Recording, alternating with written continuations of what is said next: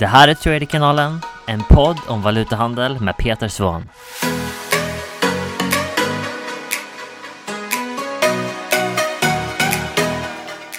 Så när du väljer mäklare, det viktigaste av allting skulle jag säga nummer ett är givetvis att förstå vad det är för någonting du faktiskt handlar och hur det fungerar. Sen att du får riktig ECM och STP-exekvering så att det inte bara är ren B-bok för du kommer att se märkliga saker. Och om du inte gör det, fine, men histori historiken säger att det oftast är så. Man ser märkliga saker för att det är mer lönsamt för en som mäklare att göra märkliga saker, om ni förstår mig. Så det här är det bästa, okej? Okay? Och då har inte mäklaren någon intressekonflikt med dig. Där du tjänar pengar bokstavligen, eller där de tjänar pengar på dig om du är en lönsam trader, det är att du betalar per trade. Och det är ett fair win-win koncept i princip. Du får bra villkor att handla med och de tjänar pengar för att du är kvar som kund länge. Så det är en bra grej att förstå. Det är stor skillnad här, så välj smart.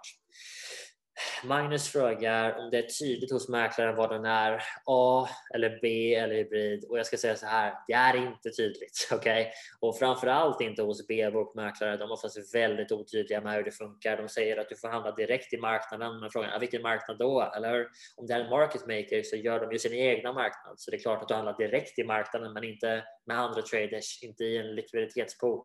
Så det, vet, vill du göra grundlig research själv så får du antingen läsa deras villkor och hur det fungerar med risken, om de avsätter risken eller om de tar den själva. Du kan alternativt kanske fråga kundsupporten om de har en support och fråga vilken modell som de har, om de är en A-bokmäklare, B-bokmäklare eller om de är hybrid. Och sen så får ni se vad de svarar på. Eller? Så det är sånt som, som, som jag har gjort mycket förr. Jag har inte gjort så mycket research i det sista för vi har liksom hittat de ställena där vi tycker villkoren är schyssta och vi fortsätter att handla där för att det funkar bra, eller hur?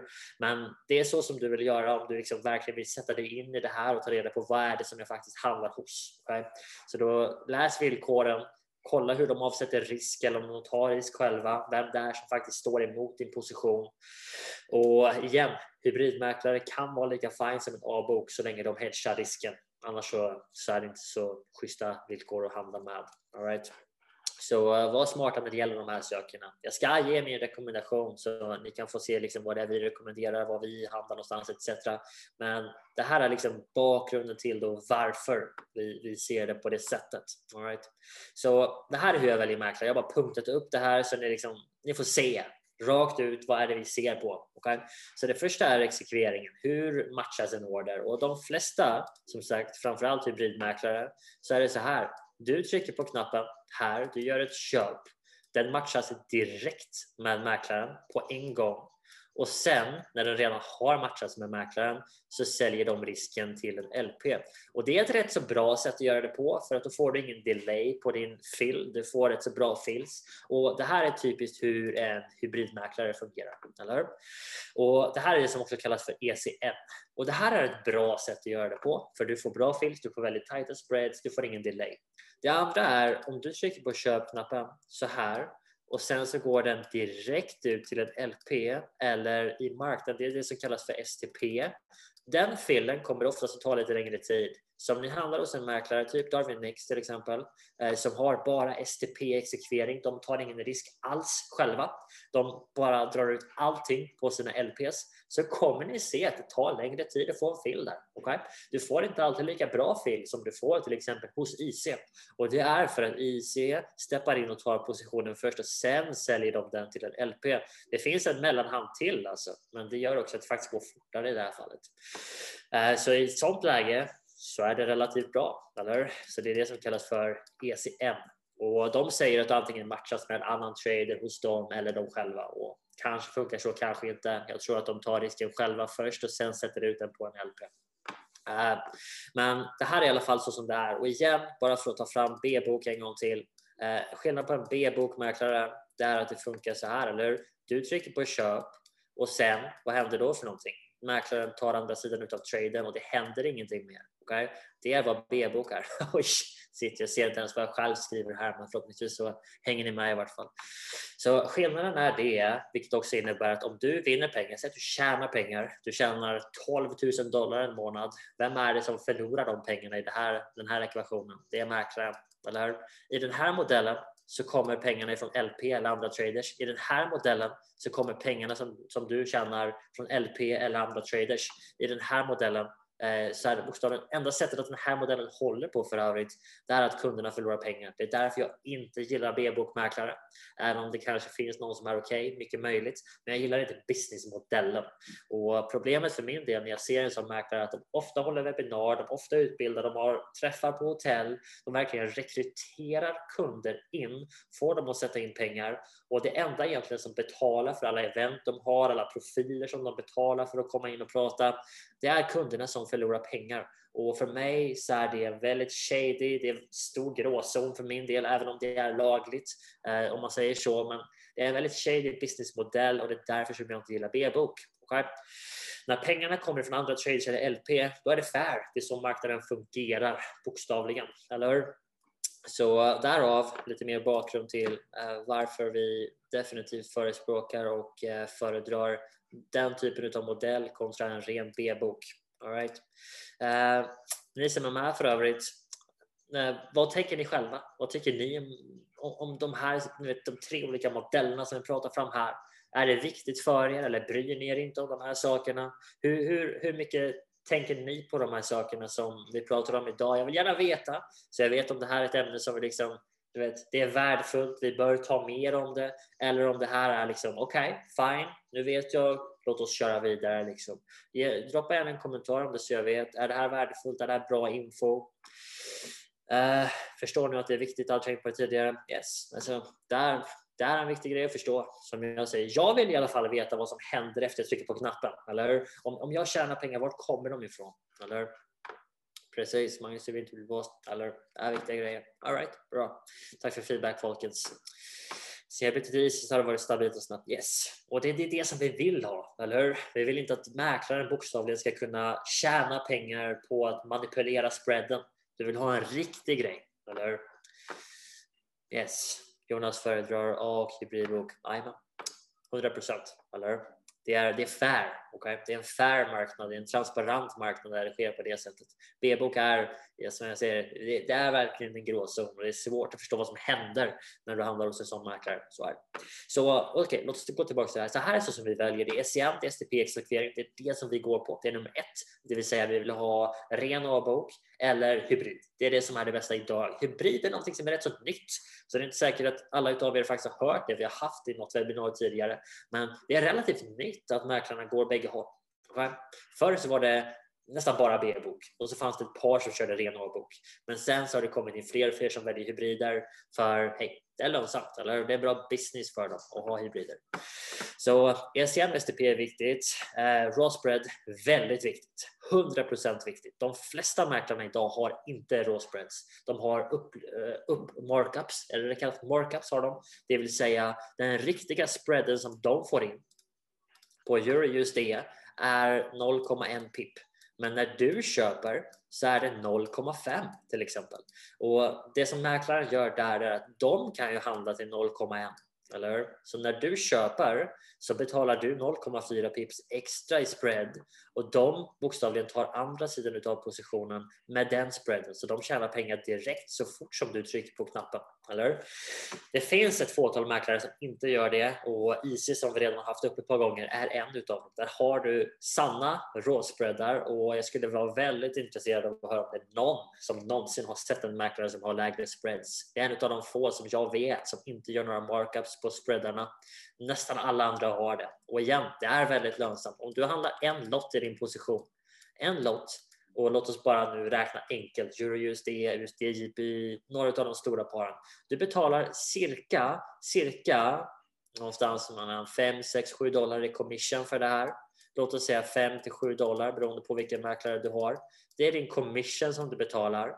Men om du också betalar 4 mikropips eller 0,4 pips extra i spread för att du handlar hos en mäklare som har markups, vad betalar du egentligen då? Du betalar 4 dollar till, eller hur? Så du betalar också 4 dollar extra i bara markup-avgifter plus, plus, plus, plus. Det värsta med högre spreadar, det är att om din TP ligger här med 0,1 pip i spread eller 0 så behöver priset gå hit för att du ska få din fill. Du får fill direkt när den kommer dit.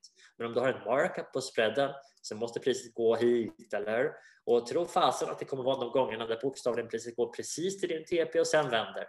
Om du handlar hos en mäklare som har markups så får du inte fyllt din TP och det gäller andra hållet med. Du har din stopploss här och en B-bokmäklare så kommer din stopploss att lösa in mycket tidigare, eller hur? För att de har oftast högre spread och även mäklare som bara har markup på spreaden. Stopplossen löser in här för priset behöver inte gå hela vägen ner för att du har en spread som är högre, eller Du har en spread som är högre. Mats frågar hur det är med mäklaren 24 option. 24 option, det var binära optioner förr i tiden innan det blev bannat. 24 Option, jag har inte hört eh, det på många år Mats. Jag visste inte ens att de fortfarande var i business faktiskt. Jag visste inte att de fortfarande var i business. Så uh, jag skulle säga, jag vet inte vad de har gjort sedan binära optioner blev bannat. Så jag kan faktiskt inte säga någonting om det. Men 99 procent eh, sannolikhet skulle jag säga att det är en ren benbok. Och uh, jag har inte hört om dem på många år så jag skulle vara väldigt försiktig med, med den mäklaren faktiskt Mats. Men jag ska inte säga mer för jag har inte kollat upp dem själva. Men deras historik är i vart fall inte direkt på den vita sidan utan definitivt på den sidan som vi inte vill vara. Men nu när du vet lite vad vi ser på så kan du kanske göra lite egen research om du faktiskt värderar dem som ett alternativ och inte bara vill gå på någon av dem som vi vet är bra. yes. Uh, jag vet faktiskt inte Mats, det kan vara så. Det kan vara så. Japp, japp, japp. Okej. Okay. Så eh, vi ser på regleringar, eller hur? FCA är en av de största regulatorerna i Europa, numera UK givetvis. Financial Conduct Authority, fortfarande en av de absolut största, eller hur? Och en av de hårdaste regulatorerna där ute. Så den här är min rekommenderade och den näst bästa är ASIC, den australienska. Australien är ett stort land för trading och mäklare. Många finns där. Så ASIC och FCA är fortfarande de två bästa regulatorerna som jag ser. Det finns väldigt stora regulatorer i USA, men USA har sina begränsningar och det är bara inte optimalt för folk som oss från Europa eller andra ställen att handla i USA. Så det är därför som det finns FXCM, det finns några stora mäklare i, i USA, men det är inga bra villkor helt enkelt. Så det är därför som vi inte tar upp de här. FCA och ASIC är två bra regleringar. Eh, uh, kapitalskydd väldigt viktigt. Vad händer om mäklaren går i konkurs? Eller om de faktiskt gör det, får du några pengar tillbaka? Finns det någon garanti? Väldigt viktig grej. Och de här eh, som ligger på lite mer shady ställen har oftast inte det. Okay? Det kan vara så att de har det, beror på regulatorn. Okay? Det är ofta staten som går in med någon form av garanti som vi har här i Sverige. Insättningsgaranti. Den är inte jättestor här i Sverige, det är på en miljon typ. Men om, om Swedbank går i konkurs och du har massa pengar där så vill du givetvis få tillbaka en del av dem. Eller Eh, Alexandre frågar om Avanza är en market maker. De har market maker-produkter, det har de, men du kan ju handla aktier hos Avanza och det gör du på en börs. Eller? Så vissa produkter som finns hos både Avanza och Nordnet är ju market maker-produkter. Alla Bull och Beer-certifikat är ju market maker-produkter, antingen ifrån dem eller någon annan utställare, typ Vontobel eller någon av de andra som ställer ut. Nordea till exempel ställer också ut market maker-produkter. Så alla derivatprodukter kan man egentligen säga primärt hos de mäklarna är ju inte börshandlade. De är handlade hos en market maker som kanske kan kallas börshandlat, men det är inte på en riktig börs. Okay? Du handlar emot dem och eventuellt om någon annan trader handlar just de eh, produkterna. Okay? Det är därför ni ser väldigt lite likviditet på köp och säljsidan och när du handlar sådana shady produkter som Bull och Bear certifikat eller det som kallas mini futures på Avanza Nordnet. Det är inte ens riktiga mini futures. Jag vet inte hur de kan få lov att använda namnet. Mini futures handlas på en börs. CME, Eurex, men det som ni ser som mini futures på Avanza Nordnet, det är market maker produkter. Det är inbyggda stoppar, det är väldigt konstiga avancerade instrument och ja, jag gillar det inte. jag ska inte gå in mer på det, men jag gillar inte de sakerna. Okay? Så uh, Avanza, det finns market maker produkter där, men om du använder det för aktiehandel så använder du en börs, då använder du marknaden, då använder du på OMX till exempel. Eh, efter de här sökerna så ser vi på bekvämligheter eller vi ser på plattformar som vi var inne på tidigare. Vi vill kunna handla på de plattformar som vi vill använda och när du handlar FX, eh, indexhandel, de sakerna vi pratar om här idag, du vet, du behöver ha en plattform som gör det som du vill att den ska göra. Du vill ha bra grafer, du vill kunna lägga limit orders, market orders, stoppar, targets och sen finns det andra bekvämlighetsfunktioner som vet, flytande stoppar, stoppen flyttas till plus när target nummer ett går in, kunna ha flera TPS. Det är sådana saker som man kan beräkna in där också. Och de som vi brukar rekommendera primärt är antingen MetaTrader eller C-Trader för att lägga ordrar. Vi använder också andra plattformar när vi handlar index och FX för att göra analyser, Ninja Trader med volymgrafer, futures data etc. Men för själva handeln så är det oftast bäst att handla antingen MetaTrader eller C-Trader. Det, det, är det som vi rekommenderar. Och igen, när du handlar på en marknad så här så får du oftast väldigt mycket bättre feels än om du faktiskt handlar i futuresmarknaden. Om du skulle handla till exempel GBP Currency Futures i, på CME till exempel. Det är oftast mycket bättre för dig som trader att handla hos en mäklare som IC och handla Eh, valutaparen där istället för i futuresmarknaden. Mycket mer likviditet, mycket tajtare spreadar, mycket bättre oftast. Och det är inte så stora kontrakt heller. Kontrakten i futuresmarknaden är gigantiska och det finns mikrokontrakt och minikontrakt på paren där också, men det är så lite likviditet så du riskerar stora slippage. Så därför är det inte optimalt att handla FX i, eh, i currency future om du inte har massiva mängder kapital och kan handla de stora kontrakten som stora traders gör. Det är väl vad jag kan säga om det. Plattform är viktigt därför, men du får hitta en mäklare som har, du vet de här sakerna kommer först, sen kommer de här. Plattform, alternativ för överföring och insättning. Jag tycker det är viktigt. Jag vill kunna sätta in både med kort och med bank. De sakerna är viktiga. Okay? Det finns de som vill att man ska kunna sätta in med krypto etc.